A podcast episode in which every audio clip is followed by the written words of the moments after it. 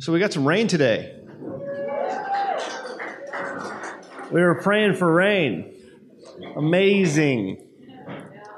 You know, some of you guys, I know uh, I've had a lot of people come up to me since I've been here, and you guys have been telling me that you're isolated, you're all alone where you came from, and it's hard. And so you're trying to find people to network with.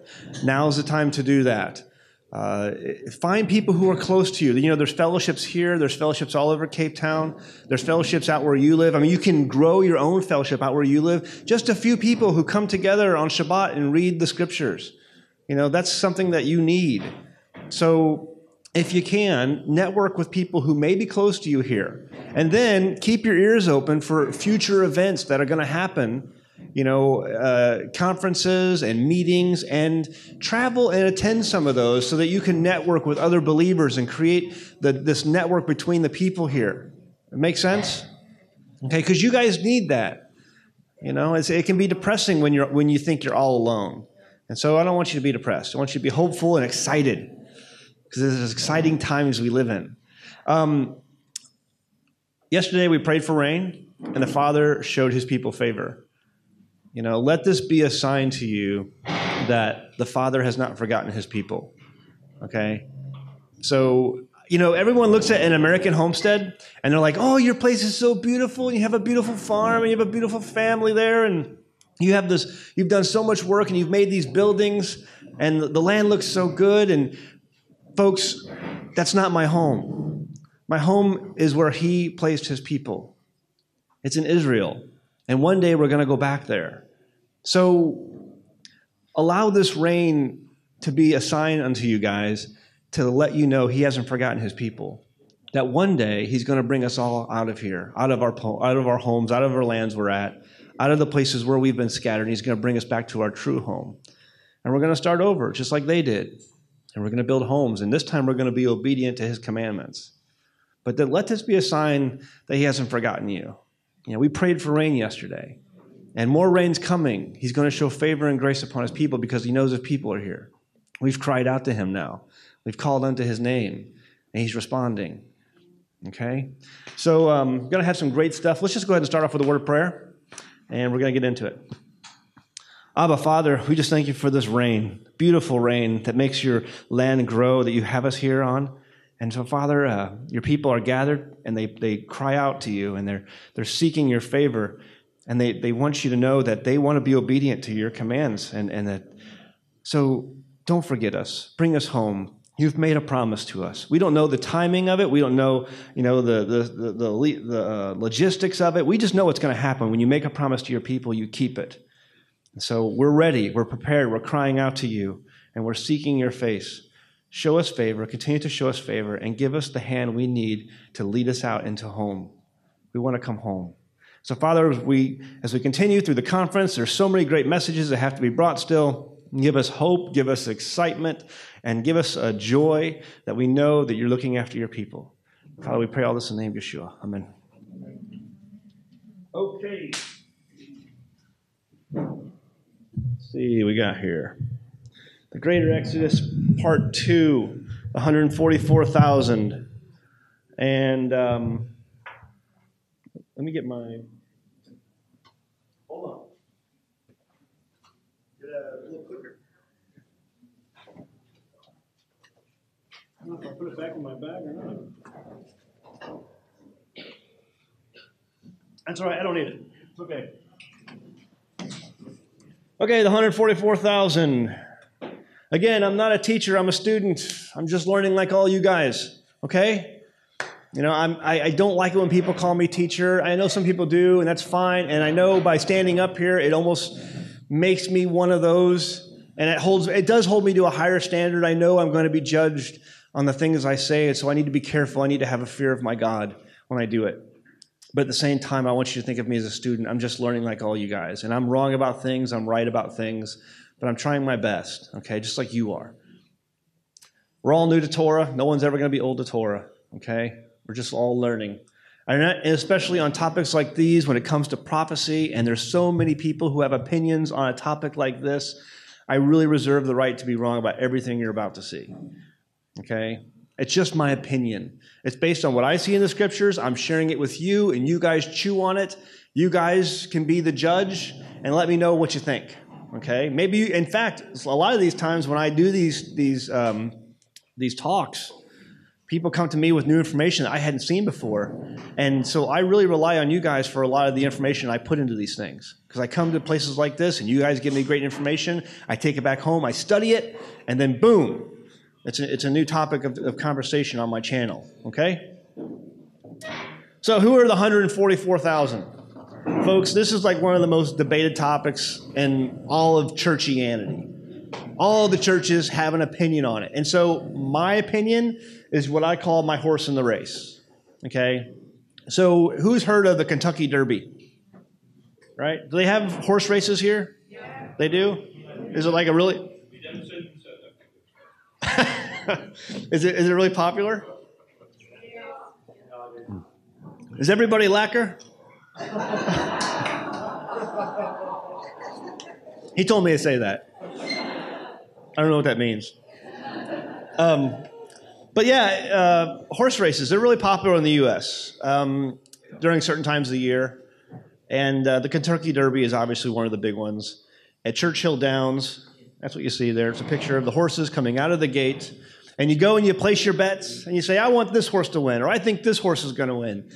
Well, when it comes to 144,000, I have a horse. When it comes to prophecy and looking at prophecy, I pick a horse based on my studies, and I reserve the right to change horses in the middle of the race. You can't do that at Kentucky Derby, but I can do it. Okay, it's my horse. I can choose another horse if I want to. And I'm going to usually pick a horse, and if I pick a horse, sometimes I'll just wait and see how the race ends. That's all we can do. Is just watch the race and see how it ends. And if my horse falls dead on the racetrack, I'll pick a new horse. But I'm just doing my best at guessing a horse to see what the Father's going to do. Okay? Hindsight of prophecy is always 2020. You don't know it until it happens. This has been a topic of much debate, especially in the Christian churches in America. I don't know about here, but everyone talks about the 144,000. every, every denomination has their own opinion on who that is, and it usually includes them. Okay? okay. Let's be honest here. If there were only 144,000 saved from the earth, that's going to be a really small exodus. We've already seen the verses that talk about a greater exodus, one that's so big that they don't even talk about the old one anymore. You know, the Lord lives that brought up the people out of the land of Egypt. No, it's the Lord lives that brought up the people out of the north and all the countries where he scattered and even the islands of the sea. Right? Have you ever noticed that anyone who tries to explain the 144,000 always includes themselves in that number? All the videos you watch online, all the teachers. Oh, yeah, here's the 144,000. And oh, by the way, I'm one of them. That's, that's what they say, right? How arrogant. At this point, I have not heard of any other ministries or denominations. This is the point I was writing this about a year ago. Many of you probably have, have heard it by now with the theory that I'm going to share with you today. Okay, that may mean I'm completely wrong on all this because I'm the only one sharing this theory. You know, there's a few others now who have clung onto it and, and thought that it might be good. So I'm the, you know, at this point, if I'm the only one talking about it, maybe I'm completely off base here. I wouldn't be wasting your time or my time if I thought I was wrong. Okay? Simple fact. I wouldn't have taken the time to write this out or to study it out and to bring it to you if I thought I was wrong. So I think I'm right. So I'm going to share with it with you, and then you guys can decide. I believe Scripture backs me up, and that God often works in ways we don't expect. How often does that happen? A lot. You know, we expect God to do one thing, and He does something else. Our Creator works in cycles. It's just His pattern. You see it all throughout your Bible. My theory has precedent. Okay, you can look back in Scripture and see this, what I'm about to tell you, over and over, actually. I will show examples of my theory in Scripture. So let's get started. God chooses two, peop- two types of people for his special purposes. When you look in your Bible and you read your scriptures, every single time it's two separate people, two distinct types of people. Amazing. Two types of people. Number one, people who don't want to be chosen. They refused to be chosen. Jonah. Jonah was not happy. It's like, what? You want me to go to Nineveh? I'm not going to Nineveh. No, no. Send someone else. I'm not going there. God says, nope, you're going there. He makes, he enforces his, his choice on Jonah. Jonah, you're going. Moses, Moses did not want to go. In fact, so much so that God got angry at him. He said, I don't want to do it. I'm not the person for this job. God's like, stop it. You are. Deal with it. And then people who are the most unlikely to be chosen Samuel. So you have people who don't want the job, and then people who are the most unlikely of candidates. Anybody here a manager at a job? Anybody here who hires people? Okay, a few of you. Good. Right. Sometimes you look at resumes that come across your desk, and you're like, this guy is not qualified at all.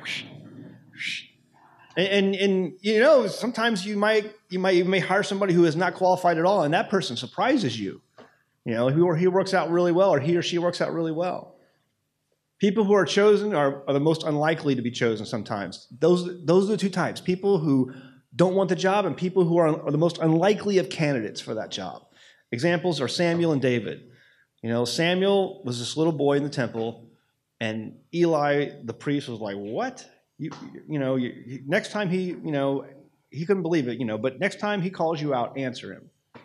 You know, and he bypassed the high priest for a little boy in the temple. David. David, his parents left him out in the field. He's like, obviously, surely one of these sons you're going to choose to be the king, you're going to anoint. Oh, I do have one other. He's out in the field, though, but you don't want him. You got these guys right here, big, strapping, handsome young men.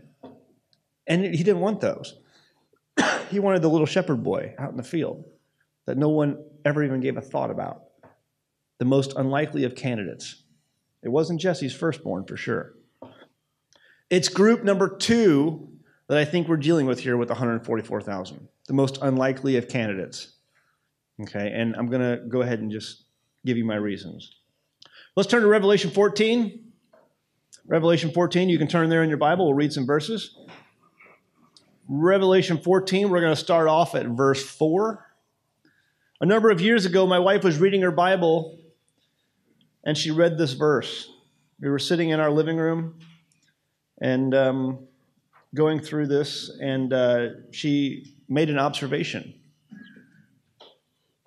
Verse 4, verse 4 of chapter 14 of Revelation, it says, These are, these are they which were not defiled with women for they are virgins.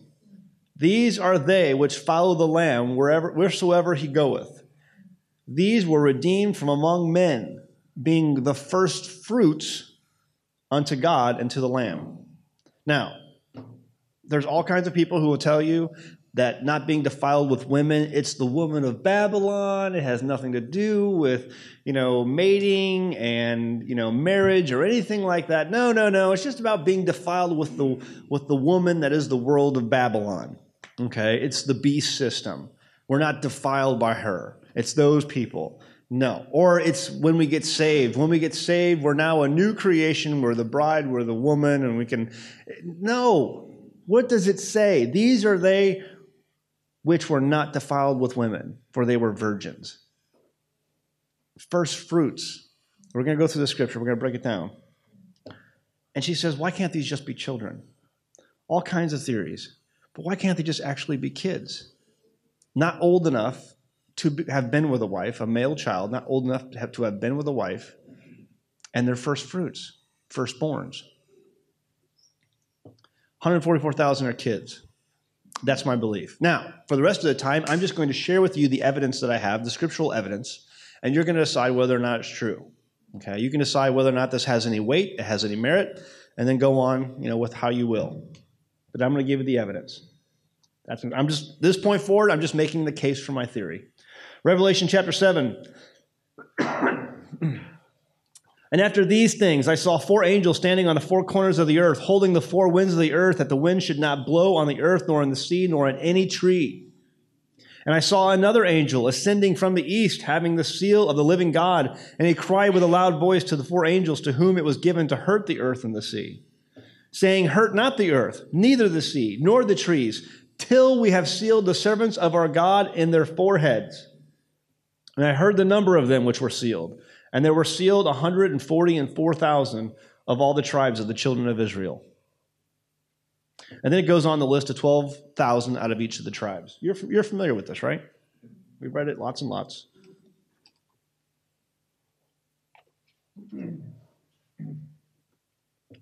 And then Revelation 7, verse 9 After this I beheld, and lo, a great multitude, which no man could number of all nations, and kindreds, and people, and tongues, and stood before the throne and before the Lamb, clothed with white robes, and palms in their hands.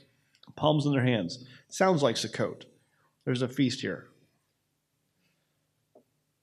Hmm, Leviticus 23 40. You compare it with this verse. And ye shall take you on the first day the boughs of goodly trees, branches of palm trees, and the boughs of thick trees and willows of the brook, and ye shall rejoice before the Lord your God seven days. So, what I see here going on in Revelation 7 is the Feast of Tabernacles. Okay, it's a celebration. A lot of people in Christianity, where I come from, will tell you that Revelation 7 verse is the martyrs, the people who have died in the tribulation, and now they're standing before the throne. I'm sorry, I don't agree with that. Now that I have an eye for Torah, I see it for what it is. I believe it's a Feast of Tabernacles. Okay? so you have Revelation 14, Revelation 7. The rest of Revelation 7 is about those who came out of the tribulation, the greater exodus. That's what, the, that's what Revelation 7 is about. The last verse in Revelation 7, very interesting, compare it on your own time. But Revelation 7, the last verse, is quoting Isaiah 25, verse 8, the wiping away of the tears. Because at the end, there's a judgment that takes place. You know, and it's giving a brief overview in Revelation 7 of that judgment that's coming, that gets described further in Revelation. Okay? And so the tears, they get wiped away. Revelation 14. 14.1, And I looked, and lo, a lamb stood on the Mount of Zion, and with him 140 and 4,000, having his father's name written in their foreheads. Interesting verse. Father's name written in their foreheads. Remember that. That's very important. We're going to come back to it. And I heard a voice from heaven as the voice of many waters, and as the voice of a great thunder. And I heard the voice of harpers harping with their harps.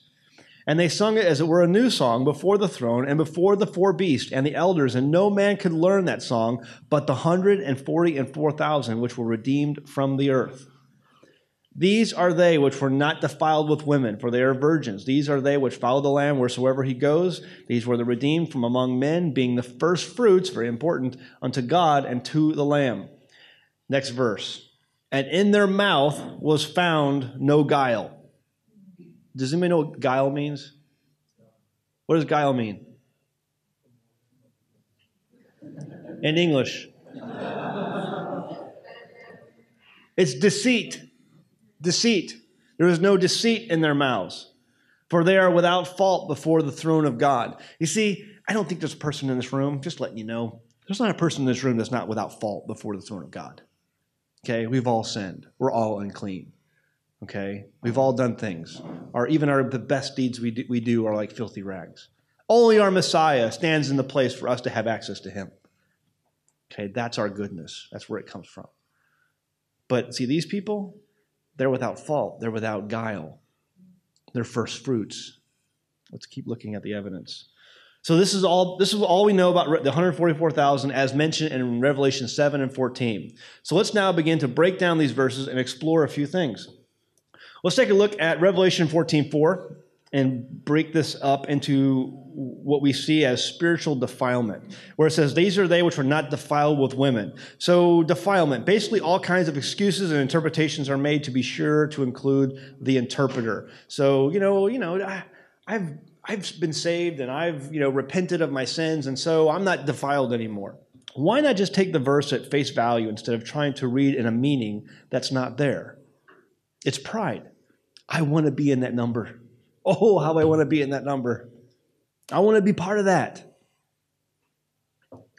Defiled in verse 4 can simply mean stained or polluted, being in a state of uncleanness.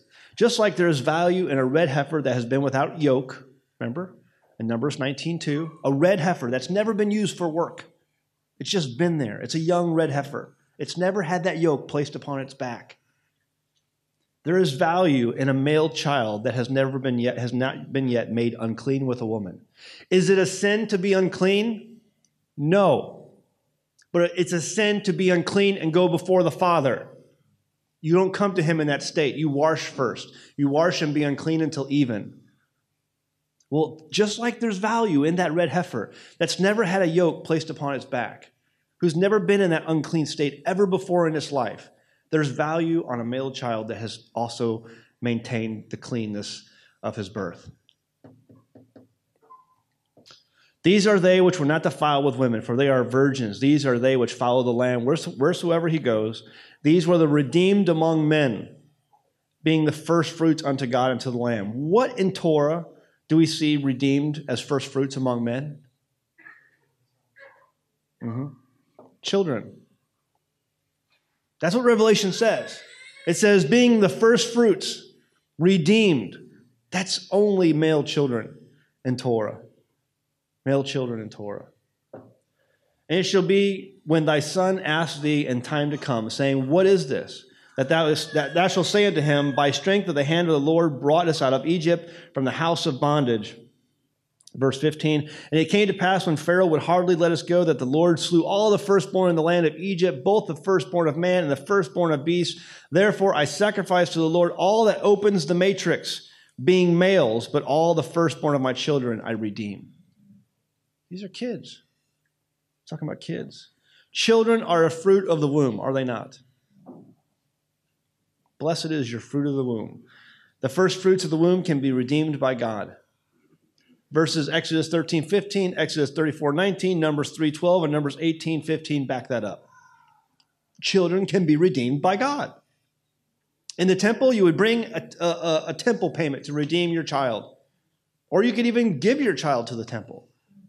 You know, it, it was, it, was a, it was an honor to, be, to sacrifice your child for that way, to give him to service to the Most High. And so those verses back that up. You could, you could do that. Check out this next verse. Revelation 14, 5. And there was in their mouth there was found no guile. Remember, deceit. Deceit. And I asked uh, when I was over at Tian's house this morning, I asked some people if they knew what this next show was. I don't know how far back on you get our American TV, but does anybody know what show that is or who that is? Anybody recognize this show? In English. Not Webster, no. Yes, what? Yes, kids say the darndest things. In America, this was one of the most popular shows from like the late 1940s to the 1960s. Midway through, it was taken over by Bill Cosby. The man you see on the screen there is a guy named Art Linkletter. And he was very popular. This was a very, very popular show. It ran for like almost two decades in America. And its kids say the darndest things. You want to know why kids say the darndest things? Because they're honest. When you add, they purposely put these kids on the stage and they ask them basically very harmless questions, but questions that would usually give a pretty embarrassing response to the parents or to the audience. It was amazing. It was a very funny show, and you can find it on YouTube today. You can still watch the episodes, you know, for free. It was an amazing show, and it's because what made it so amazing these, is because these kids simply told the truth. They didn't know any better. They were just honest. They were giving an honest answer based on what they saw in the world around them. And it was very popular. It was very funny. Kids say the darndest things. You want to know why? It's because they have no guile, they have no deceit. They haven't grown up yet to understand politics and worldly views. You know, they're not, they're not trying to deceive anyone with their answer based on their worldview, whether it be of God or something else. Okay? They're just honest. They're, sh- they're telling you what they see. Amazing. And in their mouth was found no guile. That's, my, that's one of my top evidences that this is kids we're talking about here. Because every adult begins to be raised with a point of view, a worldly point of view, based on their politics, based on their parents' upbringing, based on their religious views. Guile and deceit enter into their mouths, whether you know it or not. You, know, you have an opinion that has guile in it. God chooses children. There's precedent for this. I told you that. There's precedent. We have Samuel, we have David, we have Daniel, we have Josiah. God uses kids, oftentimes. And oftentimes it's at, you know, the surprise of all the adults you know, who are surrounding them. Samuel stayed with Hannah until, she, until he was weaned and then was brought to Eli the priest. So that's a small boy. He was a small boy when he came to the priest. God did not speak with Eli, the high priest, but to the small child Samuel. He passed up the high priest, the one that all the nation would think would be first for God to go to. And he passed him up for a kid who was in the temple. As an adult, that might make you mad. You know, because here I am, qualified by lineage and training, and I got passed up for a small child. I don't think Eli did that, but for a lot of people it would. Keep that in mind. We'll go down that road later. We don't know how old he was when the father started speaking to him. We just know he was a small boy. We figure he was a small boy. David wasn't even called to the sacrifice when the rest of the family was called. He wasn't important enough. He was a small child. You know, I remember my grandfather telling me stories of when he was a child um, that when guests would come over and they would have parties, it was the adults that would sit around the table and they would eat first. And it was just tradition that the kids would eat last. Whatever was, whatever was left on the table, that's what the kids ate. They ate last. I mean, kids were not looked, you know, it's different today. It's all about the children today. We got the children, the children. But back then, it was like, yo, adults eat first and then the kids eat last. You have respect for your elders. You know, one day you'll be there. But they didn't even think to call him in. The fact that David, oh, oh, the fact that David watched the sheep shows that probably Jesse had no servants and was probably not a very rich family. Otherwise, he'd just have his servants out there, you know. But he had boys. You see, richness comes from your children. You know, it's those arrows in your quiver. I look at my two boys and I'm like, man, this is great. I've got, a, I got two good arrows in my quiver. Josephus states that David was age 10 at this time. We don't know that for sure, but that's what Josephus says. Daniel. Daniel is described as the Hebrew word yeled, which absolutely means children. There's no other way to go around that. It's not used very often in your Torah for children. Most of the times you see children, it's a different Hebrew word. But for this one, it's the Hebrew word yeled. Absolutely, it means child, okay, or children. He was smart and skilled in knowledge. Daniel, verse one, uh, chapter one, verse four says this.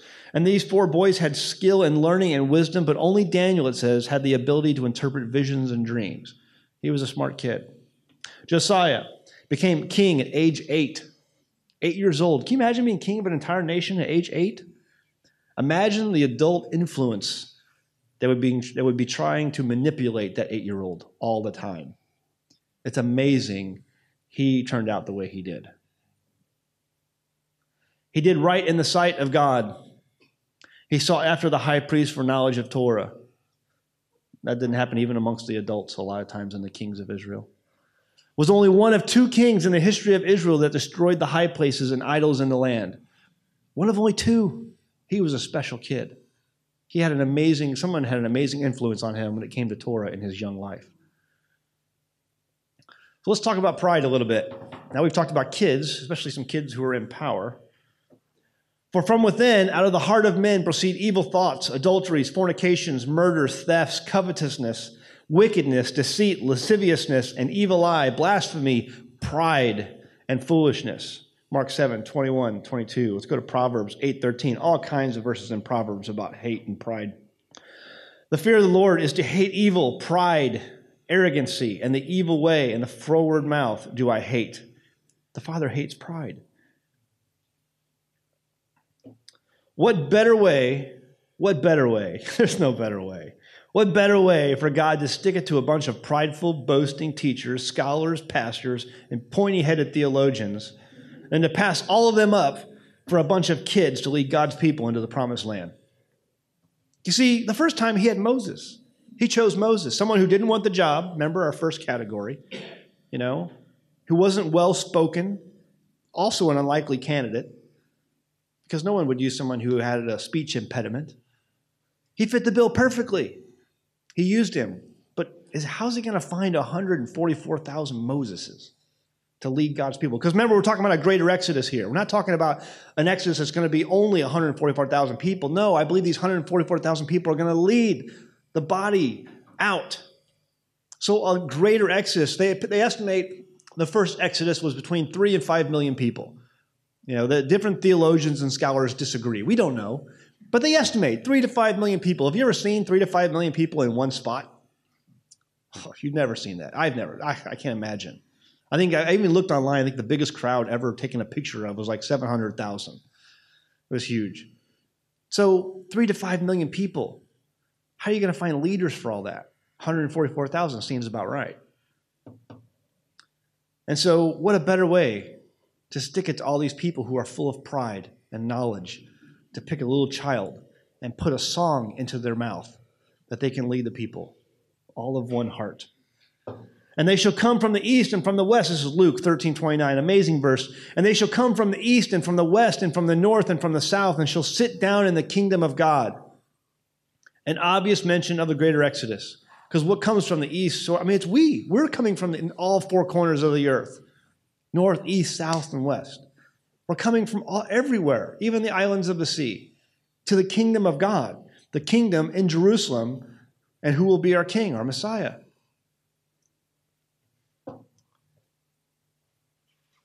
Next verse.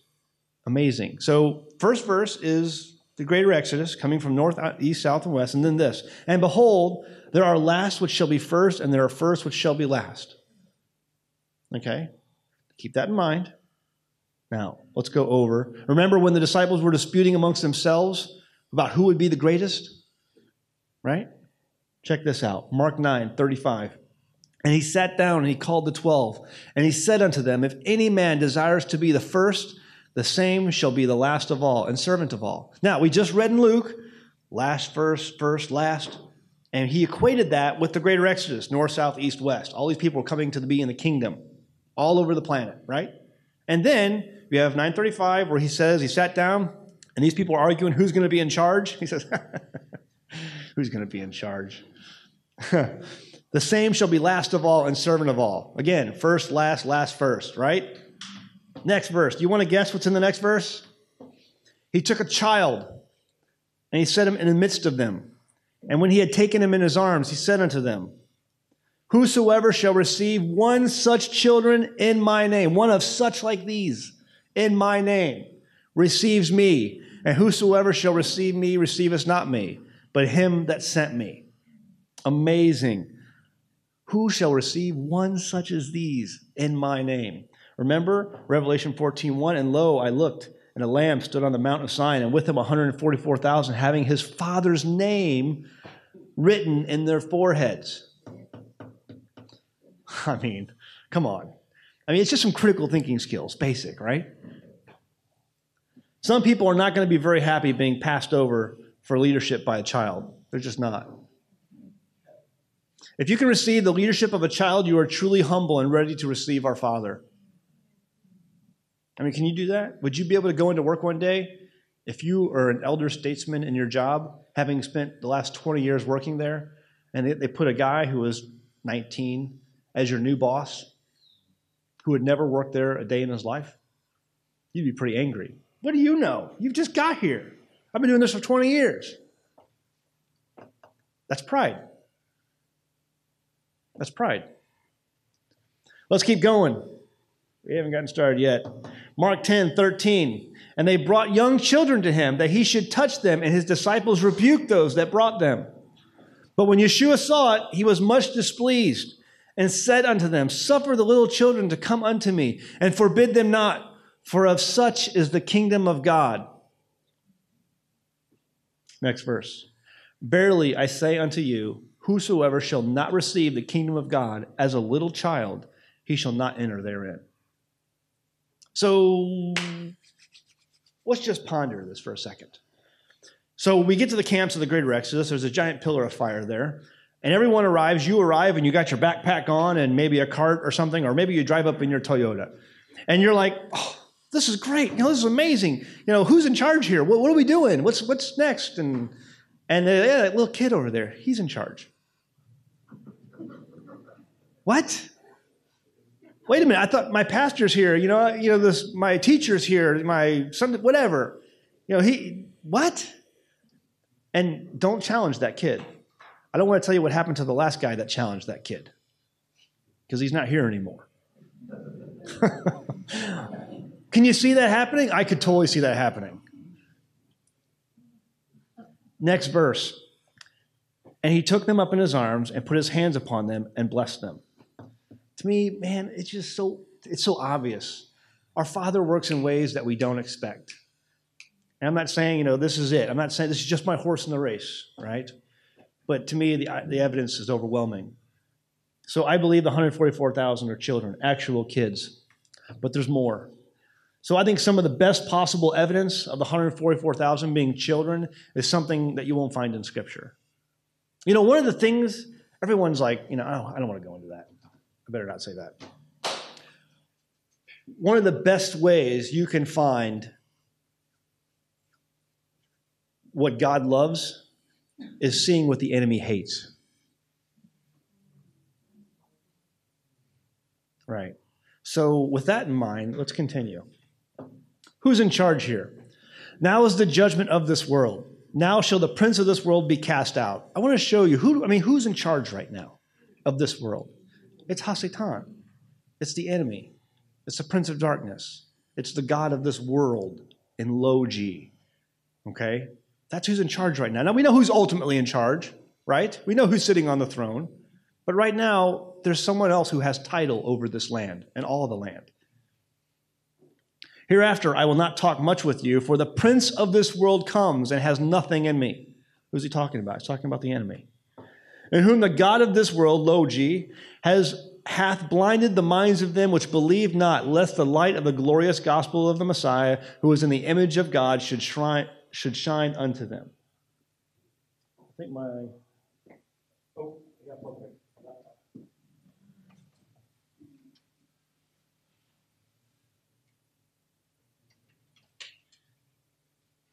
Okay. Sorry about that. Yeah. So, who's the God of this world?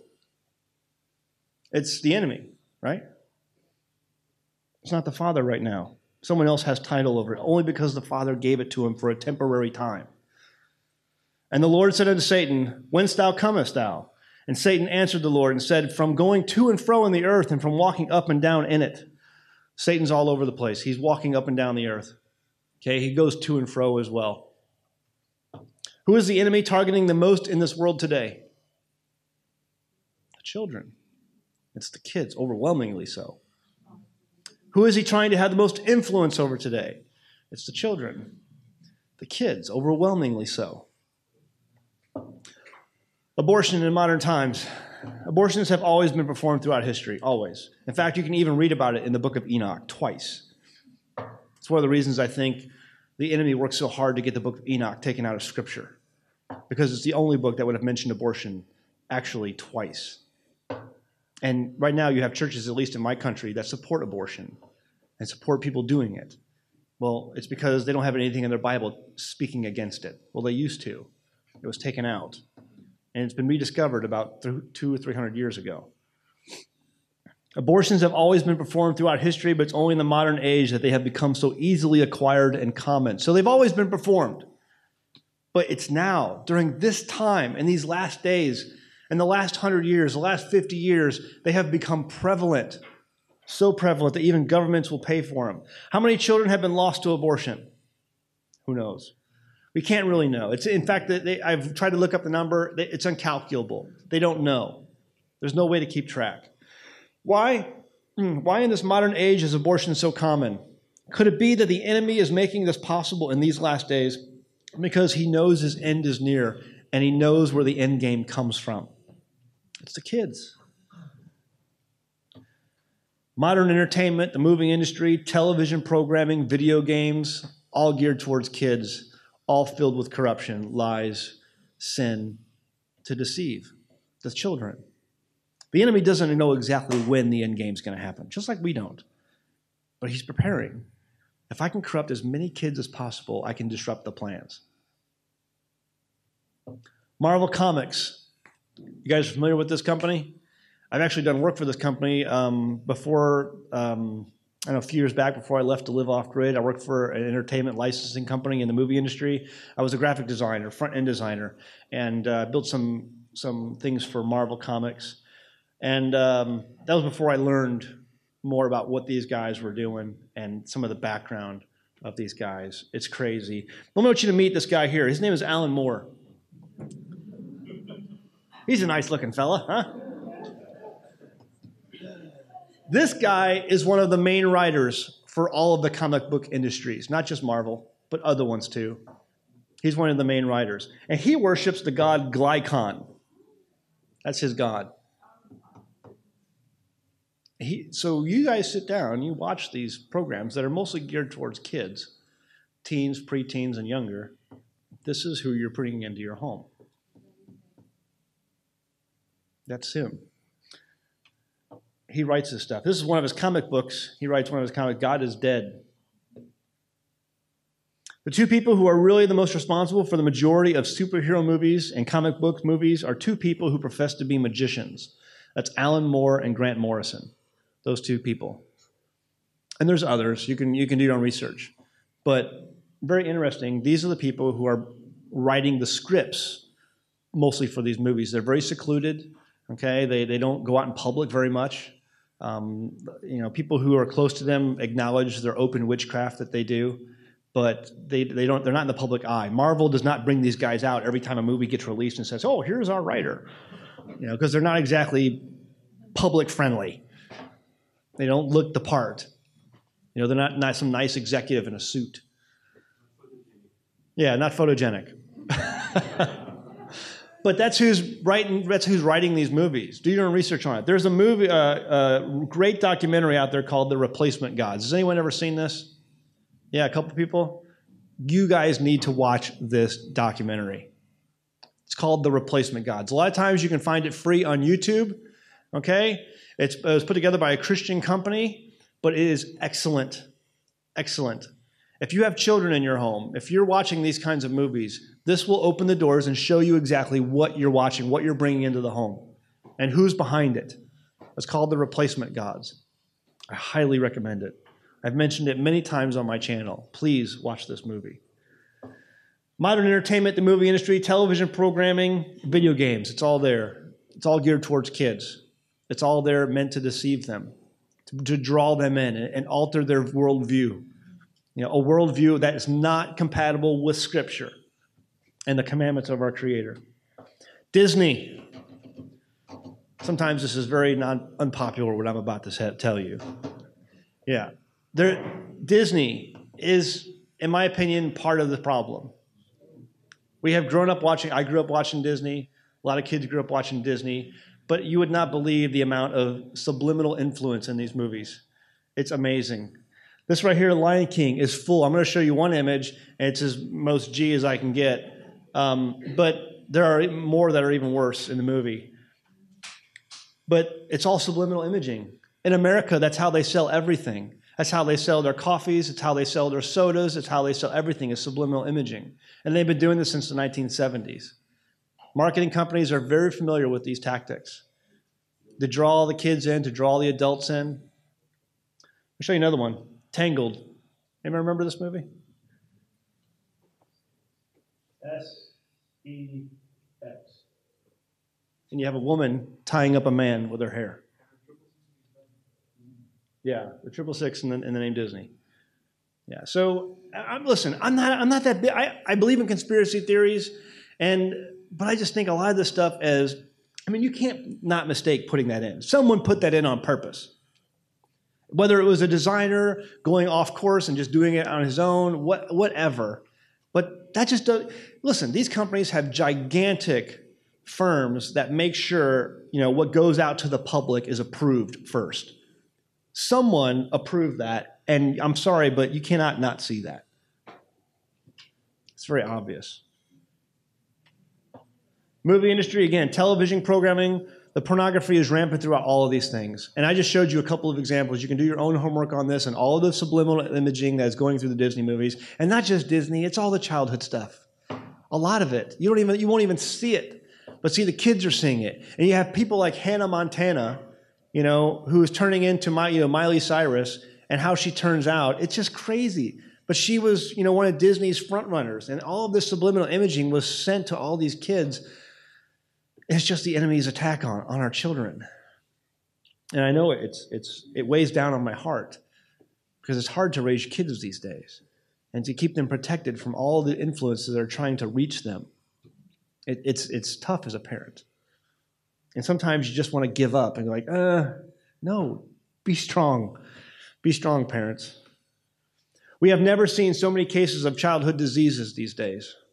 We are, as we are seeing right now. Never seen it. The examples are autism, asthma, and childhood diabetes. They're off the charts.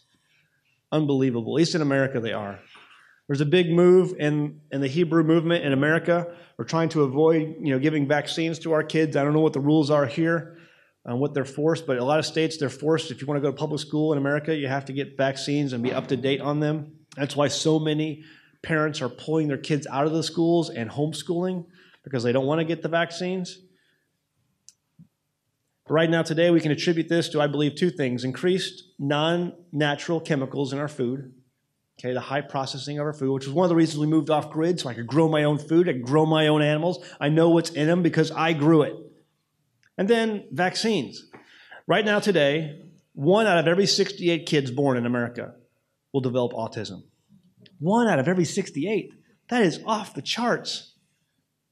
That's like playing Russian roulette 29 doses, which equals 115 antigen vaccines before age two. Before age two, you're giving your kid 115 shots, basically. Eh, well, it's 29 shots, but included with that, 115 vaccines before they get to age two. That's a lot of chemicals. And we wonder why our kids are sick. Why is this happening right now? Why is the world pushing this on us? Now you see, maybe why Egypt, or the Hebrews in Egypt, cried out to be released from bondage. We don't, we're in bondage. We don't even know it. Some of us don't even know it. You know, but the Father's waking his people up. And we're looking around and we're like, I can't raise my kids around this. I can't, raise, I can't live, around this. You know, one of the reasons I moved out in the middle of nowhere is because I can't handle the sin. I'm not, I'm not strong enough. I'm just not. It's, it's, I'm pummeled with it every day in the cities. And so, you know what? I got to get my family away from this. I have to get away from this so that I don't falter, I don't fall, because my family's relying on me. I'm the head of my household. And you see throughout Scripture, when the head of the household falls, the family falls. And sometimes they're punished for the same uh, punishment as, as the head. I'm not going to give up. I'm not going to go down with the ship. You know, I'm not going to fail my family in that, in that manner. So I moved. It's hard because it pummels you all the time. All these things are affecting our children. Why would the adversary be attacking children so much and so often in order to corrupt them? And it's because he knows. He knows the end game. For such is the kingdom of God, Yeshua said. There you go. Such is the kingdom of God. The enemy knows. He knows, but he doesn't know how. He doesn't know when. But he's moving his chess pieces on the board. We know who's going to win the game. But you know, he's got an idea of how it's going to be played.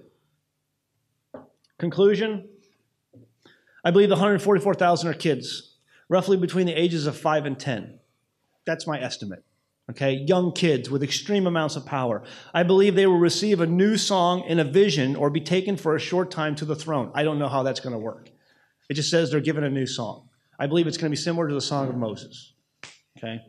Because they are going to be the Moses for our generation. I believe that these kids will have an amazing power to perform miracles and extraordinary feats of violence to protect God's people in the wilderness, just like we saw in the first Exodus. Imagine the government coming to stop a mass multitude of people under a protection and covering of a pillar of fire, and those kids being able to overturn those forces with a move of their hand. Extraordinary amounts of power. I believe that there will be 144,000 camps, each starting off with a pillar of fire by day and smoke by night. Isaiah 4, verse 5 backs that up. I believe that these groups, 144,000, will merge with others and eventually be taken up or raptured up to watch with our Messiah the judgment that falls on the earth for one day, the day of atonement. 1 Thessalonians 4, verse 17. That's where the Christian church gets the rapture theory. It's not a rapture you've gone away for seven years. No, it's one day. I just got to bring you out of this earth to watch the judgment below, just the same way he brought Noah in an ark above the earth, above the waters, while the waters performed the judgment. He lifted his people up. We're going to be lifted up, this time in the sky, not above the waters. First by water, second by fire. The Messiah will land with 144,000 on the Mount of Olives with us, the multitudes at the base, ready to hear and obey Shema, the Torah. So he brings us up, 144,000 land with him on the Mount of Olives.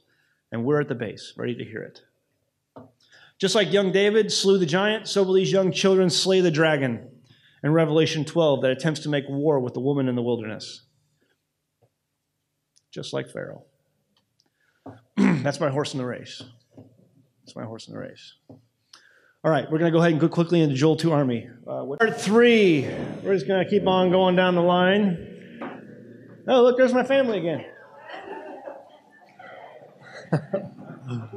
okay, so we're going to start off with a quick review of what we just talked about and what we talked about yesterday.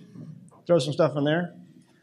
There will, be, there will be a greater exodus. Scripture is clear, okay? So we know that. You know, there's two houses. The one to the north went out to be dispersed, or I'm sorry, scattered amongst, outcast amongst the nations, okay, to be as the Goyim. They forgot who they were, lost their identity. That's why we're here this weekend, talking about the identity. And so they lost it. You know, Judah, he maintained the scepter, the lawgiver from between his feet. He held on to the Torah, he guarded it. And so we're going to be brought back. That northern kingdom gets brought back. They regain their identity. They come back. They regain their inheritance. I believe it's going to be children to lead it. All of that. When the greater exodus happens and we're moved out from our places where we live right now today, we have to understand these are not our homes. This is only temporary. Where we're going is the kingdom in Jerusalem to be ruled by, by our Messiah, by the true king of the root of Jesse, the root of David. The children will be in one accord. They will all have one heart. Okay? There won't be any bickering amongst them. They know what the, what the rules are. They're going to set us straight. Everyone asks, you know, what calendar? How are we going to fix our calendars? Everyone's on different calendars. How are we going to fix this? The first thing they did when they got out of Egypt is they set the calendar. Exodus chapter 12. Okay, we're out. Here's how we start the month, guys. Really simple. There won't be any more fighting about that. I know every year people are like, oh, Zach, I wish we could just all get on the same page. I wish we could too. But we all have different opinions on what that is.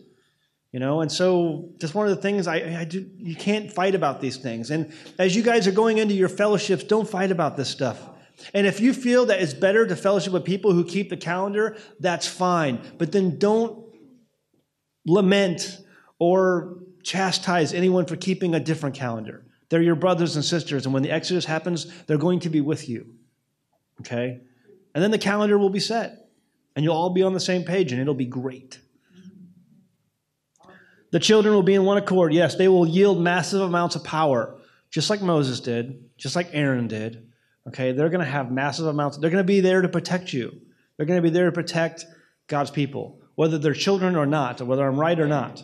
There's going to be someone there to protect us. I believe it's going to be these kids. 144. So imagine someone that came up and asked me during the break, well, you know, is this the adults? Or, I mean, is this the Church of Philadelphia? And how, are we being raptured up in Thessalonians? It doesn't say kids there in Thessalonians. No, everyone gets raptured up. The kids, everyone, the whole group gets raptured up for one day to see the judgment, and then they're set down on the Mount of Olives for the Feast of Tabernacles during that time. Okay? We're all going to be astronauts for a day. Just like Noah was raised up above the waters, we'll be raised up above the atmosphere to watch the judgment. The waters were below, the judgment was below for the waters, the judgment will be fire below for us. Okay, and we'll be raised up above it. That's what Christianity calls the rapture. It's not really a rapture. 144,000 groups of people that begin to merge. So we're all merging. All these groups, we're moving. Some are bigger, some are smaller but we're actively moving around the earth where the Father places us. We're not in charge. We're not going where we want to go. We're following the pillar of fire just like in the first Exodus. Okay? We have to have faith and trust in Him that He will lead us. Wherever He leads, we'll go, right? How about a nice game of chess? Have you ever seen that movie, War Games? Yeah. The way you win at chess is to think two or three moves ahead of your opponent. That's how you win at chess. Anybody play chess? Right? Most people know how to play, right? It teaches basic strategy. Strategy, you know, my kids, you know, already my five year old is learning how to play chess. It's basic strategy. You want to teach your kids strategic, how to think strategically in life? Chess is a great way to start. You think two or three moves ahead. Would, likewise, wouldn't the, wouldn't the enemy also be trying to think two or three moves ahead? Wouldn't he also be strategizing if he knows the game plan? at least part of the game plan. More evidence of the 144,000 being children. And I was talking about this this morning with some of my hosts. Um, children are a fruit of the womb. Okay, the fruit, the first fruits of the womb can be redeemed by God. First fruits. Verses Exodus 13, um, 15, Exodus 34, 19, Numbers 3, 12, and Numbers 18, 15. Back that up. We talked about that in the last segment. Okay, so there's precedent for this. First fruits. Everything that opens the matrix in all flesh, according to Scripture, which they bring unto the Lord, whether it be of men or beasts, shall be thine. Nevertheless, the firstborn of man shall thou surely redeem, and the firstling of an unclean beast shall thou redeem. And then it gives the instructions on how to do that. But that's Numbers 18 15. Everything that opens the matrix. What is the matrix? It's not as obvious of an answer as you might think. Hebrew, the Hebrew word is rechem. Rechem. It means womb 21 times, it's used, and then matrix, it's used five times in the King James. I'm just using the King James English. Matrix and womb, 21 times, basically 26 times total. Clearly from Scripture, we have something that is being opened and closed, opened and closed. The rechem, in my opinion, is the cervix of a woman. Any doctor will tell you that the cervix opens and it closes. It opens and it closes. It's a doorway to the womb of a woman. The business of being born. Has anybody ever seen this movie? a few of you, good. Has any, you know who Rachel Ray is, the cook? She's a cook, right? I see a lot of nodding heads. Good. Rachel Ray. She um, was a cook for a number of years, had her own TV show, very popular. My wife loves her cooking shows. And she learned a lot of her cooking skills from watching that show. She loves it. And um, eventually, she got to the point where she wanted to have children. And so she stopped doing this for a while and began having children. And she was surprised at how the industry is geared towards C sections in America. Almost all children born in the hospital today in America are, are all C section. You can't find a natural birth. In fact, the whole bit, point of this movie, the business of being born, they interview a number of nurses, and the nurses say, they ask the nurses, How often do you see a natural birth in your hospital? And they said, Almost never. And this is a hospital for birthing children. And they see almost never a natural birth. Why is that in the last number of years, the last couple of decades, have it's all, it's all gone to a C-sections? And I talked to some people here, it's pretty much that way in South Africa too, correct? It's the same way in Europe. It's the same way in parts of uh, Mexico and Central America and Canada. It's that way in a lot of places. In fact, there's not a lot of Western first world countries where you can go and have natural childbirth if you go to a hospital, unless you're just lucky and you have a good doctor who leads you that way. So, a lot of people, a lot of Hebrews in America today are choosing natural childbirth at home, and they're having great success. And some may say, well, if you've had a C section, you can't have a natural childbirth. That's not true. It's called, in America, it's called a VBAC, vaginal birth after cesarean, VBAC. And they're doing it with great success, amazing success. But we've been told that you can't do it. Why were we told you can't do it when these people are doing it? Why is the system built that way? Both of my children were cesarean. Okay, they weren't natural because the doctor led us that way. Even the second one was going to try to do a VBAC. The doctor was going to do that. And at the very last minute, oh, I got to get home for dinner. Let's do the C-section. You know, and so he pushed us that way. But you know, it, they they try to scare you into doing it. It's weird how it's it's crazy. So many of the nations are now moving towards C-sections instead of natural birth. Why? What does that what does that do with these verses that make it clear the value of coming through the matrix? It's the firstborn, the first fruits, that they can be redeemed. Those that are born through the matrix the Rechem. so, before I move on, I just I just want to throw that out there because I think it's important in these last days. I think it's more evidence that these are children and they're being targeted by the enemy. Because if I can disqualify a child because he was not born out of the matrix, you know, I'm going to make that move as the enemy when you're playing chess. You know, and again, both of my kids were cesarean; they were not natural birth. But a lot of Hebrews today, as we're growing as a people, we're learning Scripture. We're always learning. They're choosing to do natural childbirth, In fact, there's a number of midwives in my area that are performing this, and they're always busy because we're producing and we're producing fast. Sound familiar? okay. What will the greater Exodus be like? Let me go back. I think we have pro- I think we've proven through Scripture that there will be a second Exodus that was much greater than the first. I don't believe in the rapture the way the Christian church teaches, teaches it. What will the greater Exodus be like? Answer: We can only guess based on the first of what a second Exodus might look like. So we want to look at a second Exodus. What did the first look like? Remember that always when you're trying to, you know, test this in your mind. You're going home and you're studying in your scriptures, and you have a question. You know, I wonder what will happen, you know, for this scenario. You know, like someone asked me the other day about tents. Are we going to have to bring tents? Should I bring a camper? Well, what did they do the first time? They took their belongings. It says the kind of belongings they brought. I think by the time they got to Sukkot, which was their first stop, they started building tents, and that's why it was named Sukkot, the booths, tents. It was forever named. It wasn't named Sukkot before they got there. It was Scripture is pretty clear that it was named Sukkot after they got there, and then forevermore, because it was known as the place where about three to five million people started building tents because they realized we need some kind of shelter here.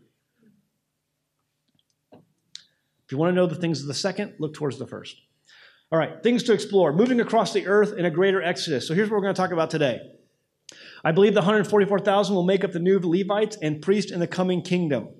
Okay, who's going to be the Levites? I believe 144,000 taken out of each of these tribes because we don't know who the Levites, the true Levites, are today. We have an idea based on the sons of Aaron and, and some DNA and things like that. That's very helpful. But I think the Father is going to choose for himself Levites. I think it's very clear in the book of Isaiah and um, uh, 66 and Zechariah that we are going to be choosing Levites. He's going to be, he's going to be choosing Levites. Um, we're going to talk about the Joel 2 army. You know, what is, the, what is the army? I've heard all kinds of speculation on the Joel 2 army. We'll talk about that. How long will we be in the wilderness? How long are we going to be there? Is it going to be for 40 years? I hope not. Really? I don't want to be 40 years. I don't think it's going to be 40 years, guys. What are some of the things we know about the first Exodus? Well, we know one, number one, Pharaoh died along with a bunch of the Egyptians trying to keep Israel from leaving their control. We know that. So we can maybe expect others to maybe keep us from leaving their control. They had numerous battles along the way before they entered the land. They fought. Okay, it's not just spiritual warfare and prayer warfare. There was actually hand to hand combat that took place as they encountered some of the people. You know, when the, when the Father granted them favor, they won, and they won most of the time. They fought additional battles after entering the land. They had to cleanse the land. I don't think we're going to have to do that part. I think the Father's going to do that with the fire that comes down and burns up the sin that's in the land. We're going to have to rebuild, but I don't think we're going to have to do battle after we enter the land. Not this time. I know sometimes it's hard to think that the actual fighting will be the part of the Messiah's return because some of us aren't just geared that way, okay? But some of us are geared that way. And some of us are not going to shy from that sort of battle. But understand that the Father gives us favor, right? We have allowed modern Christianity and the security of at least my American lifestyle to make us forget that hardships can be a part of life. You know, Americans live a very comfortable life. You know, we don't think about some of the hardships. I don't know what it's like for all of you, but sometimes I think we forget how, how good we have it. War is horrible, but it's not as bad as when God, when God is on your side. We even have an example of a battle in the Bible where not a man was lost. I believe in that battle, which was a pretty gruesome battle from descriptions of Scripture, that probably men were killed in that battle and were healed instantly. The sword had the, the blow of the sword had no effect on man because they had God's favor. So here's some examples. I have Genesis 14, 1 through 20. The outcome was a win. Abraham gave tithe to the Melchizedek, and Melchizedek attributes victory to God. It was an amazing battle there. And then Genesis 34, the men of Shechem, uh, they won that battle, and uh, it was God's involvement wasn't really there because it was a, it was a retaliation for the raping of their sister. Exodus 17, 8 through 15, the Amalekites, they won that battle while Moses' arms were raised. Israel won. So these are all battles before the Exodus, or after, during, before and during the Exodus. And then you have Numbers 14, 39 through 45, the Amalekites, they lost. They tried to go to battle after the father, they, they lost their chance to go into the land because of their, their, their lack of faith. They said, Oh, well, okay, we'll do it, we'll do it. And then God said, No, you already lost that opportunity. And they lost. And you have Numbers 21, 1 through 3, the Canaanites. They won that battle. The Lord listened to Israel's request, and the Canaanites were defeated. And Israel completely destroyed them and their cities. Notice that the last battle before the Torah is given at Sinai is the battle of Amalekites in Exodus chapter 17. That's important, and we're going to tell you why in a moment.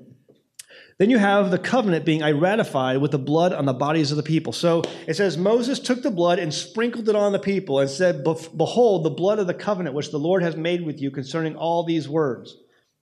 Exodus 24, verse 8. Now, one year later, one year later, you have this. Numbers chapter 1, verse 1.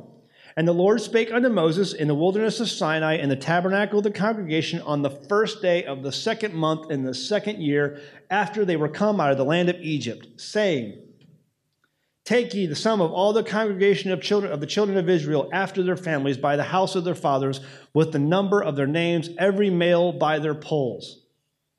Verse 3 From 20 years old and upward, all that are able to go forth to war in Israel, you and Aaron shall number them by their armies. And then you have Numbers 10, 11. And it came to pass on the 20th day of the second month in the second year, again, second year, that the cloud was taken up from off the tabernacle of the testimony. Chapter 10 is full of military drills. Does anybody recognize the Torah commandment here? One year. What, what are you not allowed to do for the first year after marriage? You go to war. He sprinkled the blood on the people. Now, without getting graphic, where is the blood after the, the consummation of marriage? Who's the bride? The people. Sprinkle the blood. That's the marriage. That's the covenant. It's the contract.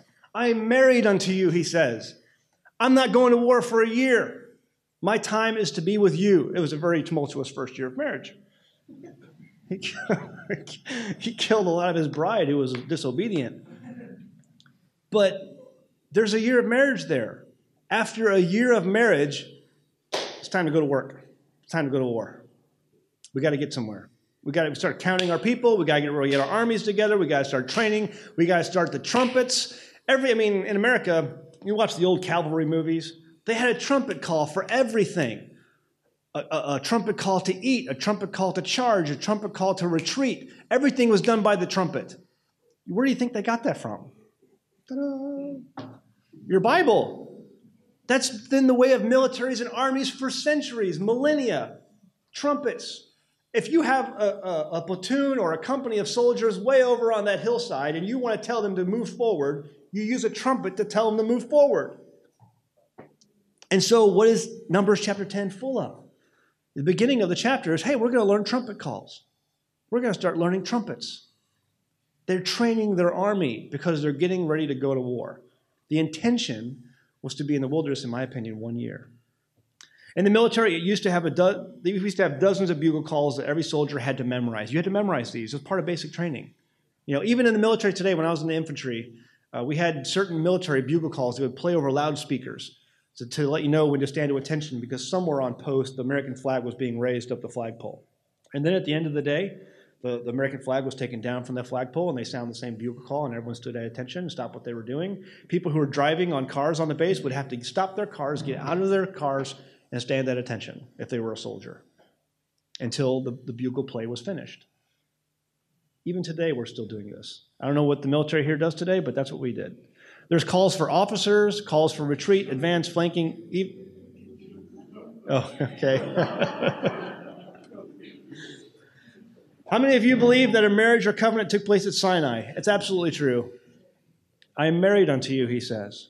Here are some verses that back that up. Jeremiah 3 8, and I saw when there were all causes whereby backsliding Israel committed adultery. To commit adultery, you have to be married. I had put her away and given her a bill of divorce. To give a bill of divorce, you have to be married. Turn, O backsliding, backsliding children, says the Lord, for I am married unto you. He says it. I'm married unto you not according to the covenant that I made with their fathers in the day that I took them by the hand to bring them out of the land of Egypt, which I my covenant they broke, although I was a husband unto them. Lots of marriage talk. So I think it's pretty clear that God considers his people his bride. So if that's the case, what does it mean for any future battles of the greater Exodus? Keep in mind that the question for the prophets that was discussed by Paul was how was God going to take back an adulterous bride who was given a bill of divorce? The short answer is that the Son, being the symbol and the flesh of the Father, died and was raised again, being the bride. We are born again. That's the whole conversation with Nicodemus, having died in our sins. So you have new groom, new bride, can come back together. The greater Exodus. You have a new groom, you have a new bride. He's coming. He's not going to be there during the greater Exodus. He comes on Yom Kippur, and we celebrate, we consummate the marriage with the Feast of the Lamb, the Feast of Tabernacles, the marriage supper of the Lamb.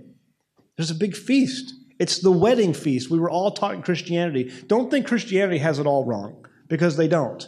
They've got a lot of stuff right. You know, and it's and some of it's very good. We just have to test some of this stuff with Scripture. They were right to teach us about the marriage supper of the Lamb, because that's what it's going to be. And he took the book of the covenant and read in the audience of all the people, and they said, All that the Lord has says, we will do and be obedient. See, that's the verse right before the blood. I do. What do you do when you stand at the altar? Do you take such and such, you know? I do. The people said, I do. And then Moses took the blood. It's the ratifying of the covenant, it's the consummation of the marriage on the bride. I mean, you see the, the, the, the links here, right? I believe that all of this took place on the feast of Shavuot. Feast of Shavuot. I mean, it doesn't say, but based on the time frame it gives, it's either very close or on the feast of Shavuot. So, at the consummation of the marriage, the blood took place in Exodus 24. The clock should start ticking at that point. One year. I get you for one year. Tick tock. One year comes up, we're at Numbers chapter 10. It's ready to go. Time to start training for war. Time to go to boot camp. We're going to go into the land. So, where'd they go? Want to guess? They begin to spy out the land. It's the first thing they do send the spies. You're in the army now, right? And we know how that ended up. It didn't work out well. But Numbers 10, the verse 11 time frame is very close to Shavuot. The Torah doesn't really give us the dates of the next Shavuot, but we know from verse 11 that it's close. It's in the second year, second month, right? Very close. A full year goes by from the blood covenant of them moving and getting directions for war. So one year later, Let's go ahead and go over that commandment. It says, When a man has taken a new wife, he shall not go out to war, neither shall he be charged with any business. But he shall be free at home one year and shall cheer up his wife, which he has taken. And it came to pass on the 20th day of the second month in the second year that the cloud was taken up from off the tabernacle of the testimony. So, um, you guys know Steve Moutria. You guys heard of him? Uh, Torah family online. He's a good friend of mine, and uh, we do share a lot of uh, interest, and we disagree on some things, and we agree on a lot of things. And so, I highly recommend. He has a, a, a reading and teaching called Cut Short on his website.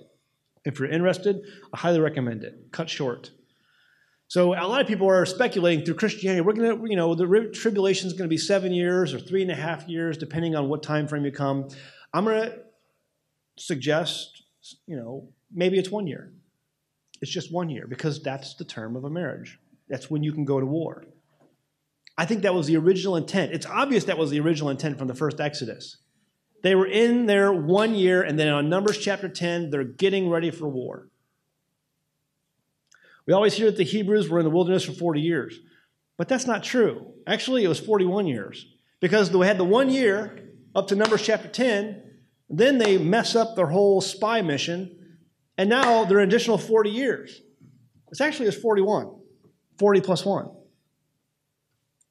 The father's original intention was one year with his bride. One year. It was a tumultuous first year of marriage. The Hebrews were constantly complaining and being punished for it. Note, do not complain. Nobody likes a, nobody likes a complainer, even God. 3,000 people died at the hands of the Levites, it says. It's also interesting to note that Levites wore the sword. We'll talk more about that later. It was only after the people brought back a bad report that God told them they would now wander in the wilderness for 40 years. They had already been in the wilderness for a, for, for a year at that point, so 40 plus 1 is 41. Let's look at some of the prophetic battles in Scripture. Psalms chapter 2. this is really interesting. Why do the heathen rage and why the pe- and the people imagine a vain thing? The kings of the earth set, it means Yasab, themselves and the rulers take counsel together against the Lord and against his anointed, saying, Let us break their bands asunder and cast away their cords from us. He that sits in the heavens shall laugh, the Lord shall have them in derision. Then shall he speak unto them in his wrath and vex them in his sore displeasure. Yet have I set my king upon my holy hill of Zion. I will declare the decree. The Lord has said unto me, Thou art my son. This day have I begotten thee. Verse 8 Ask of me, and I shall give thee the heathen for thine inheritance, and the uttermost parts of the earth for thy possession. Thou shalt break them with a rod of iron, thou shalt dash them in pieces like a potter's vessel. Be wise now, therefore, O ye kings, be instructed, ye judges of the earth. Serve the Lord with fear, and rejoice with trembling. Kiss the Son, lest he be angry, and ye perish from the way. When his wrath is kindled but a little, blessed are they that put their trust in him. Now, call me crazy, but I don't think Psalms 2 has happened yet. It's describing a battle. It's describing those who rise up against, number one, his anointed and him. When the, when the greater exodus happens, all the kings of the earth will have an opinion about it. Trust me. Every government, every politician, every bureaucrat is going to have an opinion on what's going on and what they should do about it. It doesn't matter. He who sits in the heavens will laugh because it's not up to them. he will have his way. Just like Pharaoh, the kings of the earth will mount an attack against the woman brought into the wilderness, but just like the first Exodus, the father will protect his people, the bride for his son. It's his son's bride. We know that the plagues of Egypt and Revelations are very similar. We talked about this already. There's lots of charts, all kinds of charts. You can go online on Google and you can search for Revelation, Exodus plagues, and you'll find all kinds of charts just like this one that come up, which compare all the different plagues together and show how similar they are. It's amazing when I started looking into that. I was like, this, this can't be a coincidence. People have long speculated why these plagues are very similar. It's because the events in Revelation are mirroring the Exodus of Egypt. Therefore, behold, the days come, says the Lord, that shall no more be said, The Lord lives that brought up the children of Israel out of the land of Egypt. But the Lord lives that brought up the children of Israel out of the land of the north and from all the islands where I have driven them, and I will bring them again into their land which I gave unto their fathers. He's bringing them back, and they're not going to talk about the old one. It's going to be so much bigger. Isaiah 11, 11, and it shall come to pass in that day that the Lord shall set his hand again the second time, the second time, to recover the remnant of his people so we clearly seem to have a repeat. I mean, it's obvious, right? It's going to happen again. Something's happening a second time. What? We don't know this for sure, but it sure looks like it's going to be the Exodus. We can never fully be sure until it happens. All we can do is study. So let's keep going. Revelation 12, 13. And when the dragon saw that he was cast unto the earth, he persecuted the woman which brought forth the man child. Revelation 12, 14. And to the woman were given two wings of a great eagle that she might fly into the wilderness into her place where she is nourished for a time and a times and a half a time from the face of the serpent. So he's going to bring his people into the wilderness. And what did he do? He nourished them. He gave them food. He allowed their clothes not to wear out, their shoes not to wear out. And he gave him commandments, instructions for life. If that's not nourishment, I don't know what is. That's the we may not think it's nourishment with the with the nice lifestyles that many of us live, but that's true nourishment. That's true nourishment that we need. I think most of you are all seeking that out because that's why you're here. Exodus 19:4 Yea, we have seen what I did unto the Egyptians and how I bare you on eagle's wings and brought you unto myself. Very similar to Revelation. Now compare all that with these verses in Hosea. Check this out. Therefore, behold, I will allure her and bring her into the wilderness and speak comfortably unto her. Very similar. Nourishment along with comfort. And I will give her her vineyards from thence in the valley of Achor for a door of hope. And she shall sing there, as in the days of her youth, as in the days when she came up out of the land of Egypt. Same thing. As she came up from the lands of Egypt, just like that. Hosea 2:19 And I will betroth thee unto me forever yea I will betroth thee unto me in righteousness and in judgment and in loving kindness and in mercy see folks this is how you talk to your bride you comfort her and you, you, you, you tend to her in loving kindness And you have this betrothing that happens. This is marriage talk again. Well, if we're getting married, that means we have, some other things we might have to look forward to. A year with our, our groom, and then there might be a war coming after that. Well, we not I don't believe we're fighting this war at the end of the year. I believe it's going to be him that fights that war. It's going to be his fire that rains down, not ours. Okay.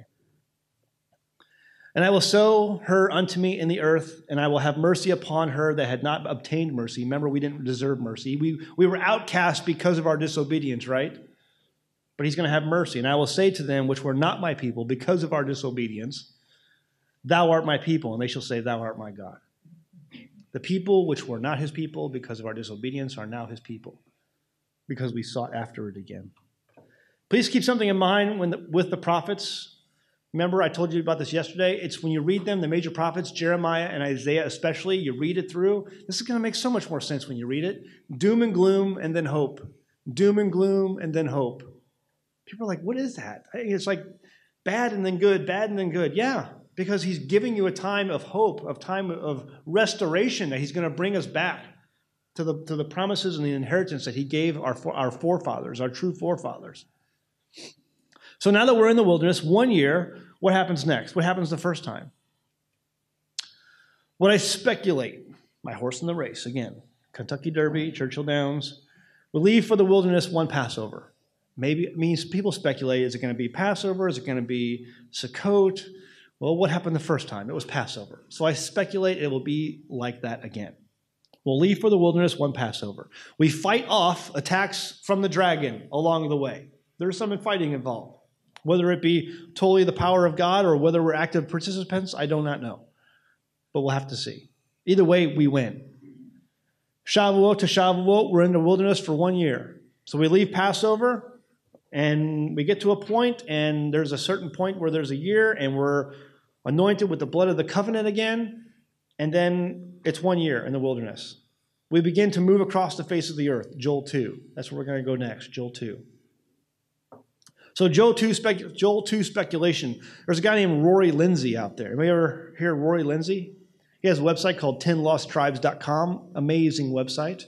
And uh, he has a lot of teachings on how he sees the movement of God's people across the earth in the tribulation. He also believes very much in a greater exodus.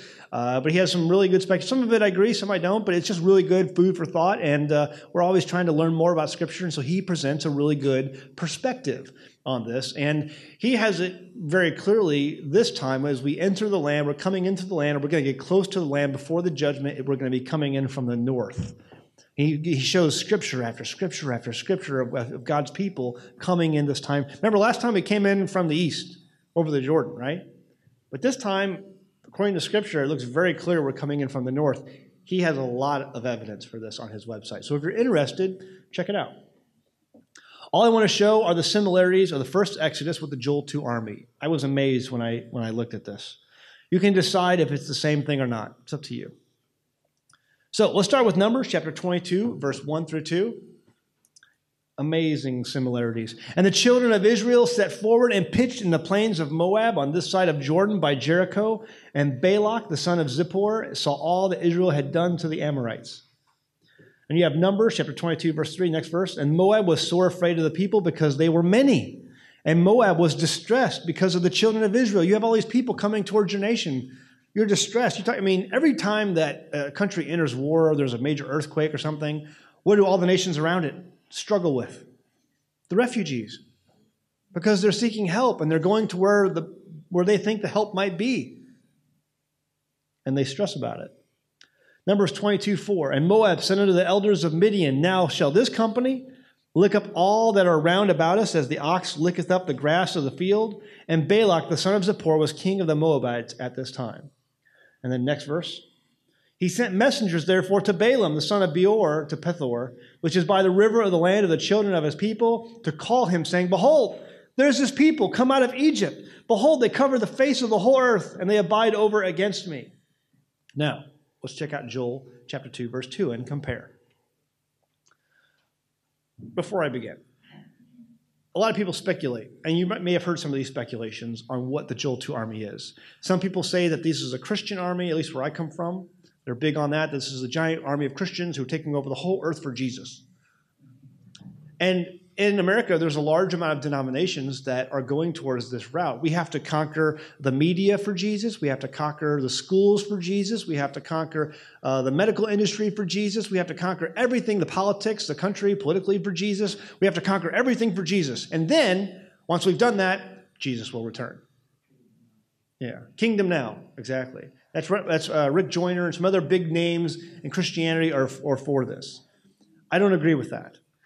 Then you have others who are like, have more of a sci fi view of this, where it's aliens coming down from Earth. That's the Joel 2 army, and that they're evil, and that there's some kind of Nephilim, or you know. And I'm a big, I'm a big believer in Nephilim returning in the last days. I think that genetically they're working on that stuff right now. They're already mixing pig and animal chimeras, and it's nasty. I mean, they're doing that. We know that for a fact. But I don't think this is that. Okay, I believe in the Nephilim, but this is not that. I believe it's the greater Exodus. I believe it's going to be us. It's going to be us that does this. I'm going to show you the similarities. So, Joel 2, we just read Numbers. Joel 2, a day of darkness and of gloominess, a day of clouds and of thick darkness as the morning spread on the mountains. A great people and a strong. There hath not been ever the like, neither shall be any more after it, even to the years of many generations. A great people has ne- like never been seen before. If it's, I mean, three to five million people is a lot of people, but this is going to be bigger. And it's coming from all over the earth. Wouldn't this not be like a people that has never been seen before? I think so. A fire devours before them, and behind them a flame burneth, and the land that is the Garden of Eden before them, and behind them a desolate wilderness, yea, and nothing shall escape them. That's just like the verses in Numbers. Balaam says, Look, or Balak says, look at these people. They're devouring everything. Everything in their path is being ruined. And they're now on my border.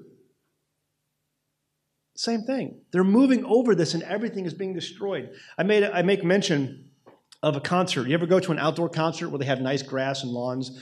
Um, Woodstock in America is a very popular one. They have other ones too, where you put about I don't know, 40,000, 50,000, 60,000 people on grass on nice fields for a big rock concert. You ever see what it looks like when they all leave? It's destroyed. It takes a year to, to rebuild that all up for the next concert. It's only one a year. Once a year they do it because they got to rebuild it every, every year. It completely destroys it. What's it going to look like when you have millions of people passing over the earth? They'll consume everything. Let's go back to Numbers chapter 22, start at verse 9. For from the top of the rocks I see him, and from the hills I behold him, and lo, the people shall dwell alone, and shall not be reckoned among the nations. It's like you can't compare this. Behold, the people shall rise up as a great lion and lift up himself. This is the blessings. This is the blessings. And he'll lift up himself as a young lion. He shall not lie down until he eat of the prey and drink of the blood of the slain. Let's go to Joel chapter 1, verse 6. For a and compare. For a nation is come up, up upon my land, strong and without number, whose teeth are the teeth of a lion, and he has the cheek teeth of a great lion. He has laid my vine to waste, my bark, my fig tree, and has made it clean bare, and cast it away. The branches thereof are made white. Back to Numbers chapter 22, verse 23.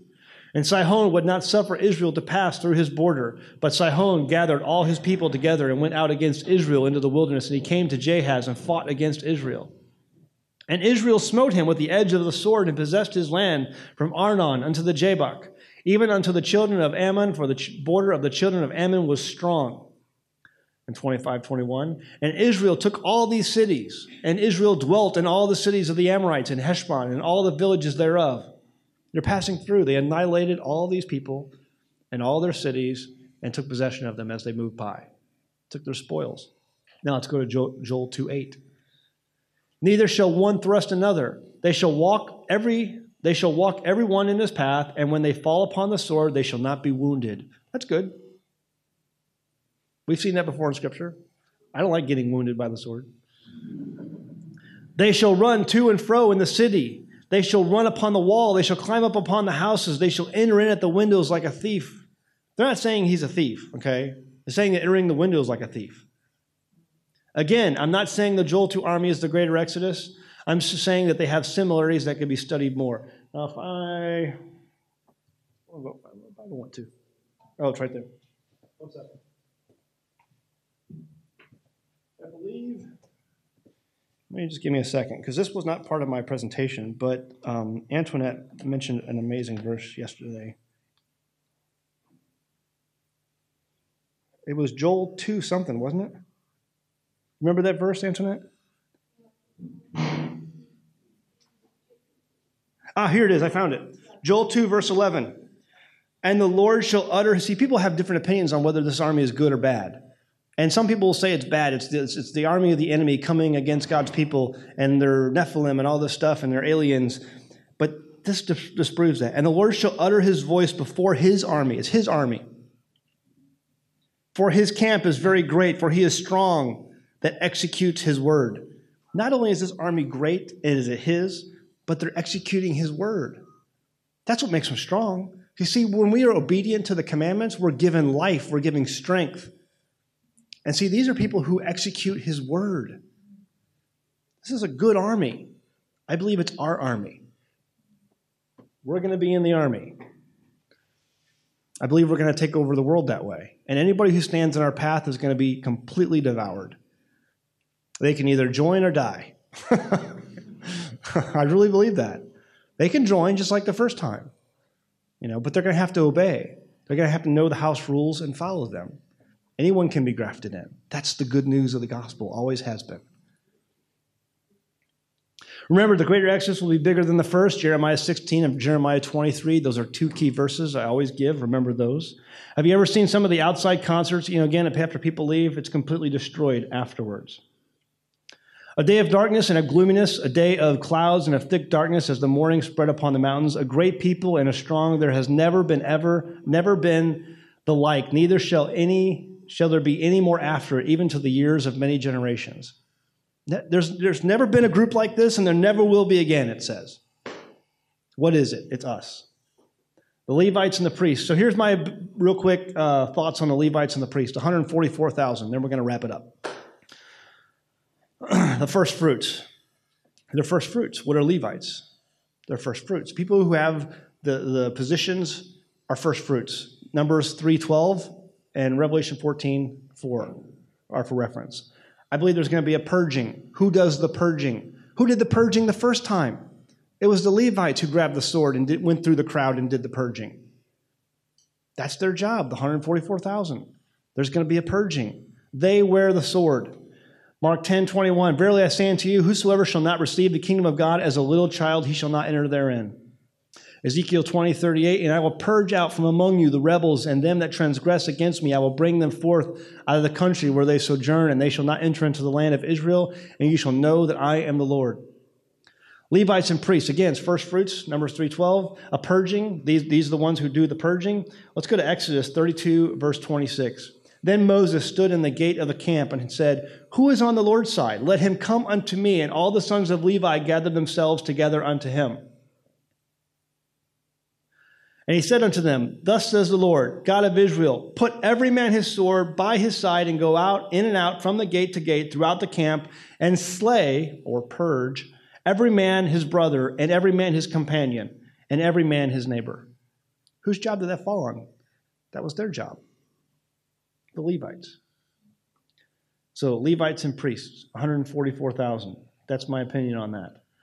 I will also take of them for priests and for Levites, says the Lord. This is Isaiah 66, 21, amazing verse.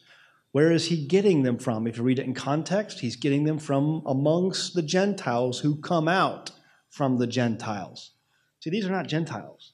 They're coming out from among the Gentiles, Isaiah 66. This is the greater Exodus. Isaiah 56, 6 through 8 also lends credence to this. Ezekiel 43, 18 is also part of that. There will be sacrifices in the coming kingdom, by the way. Those are also given there.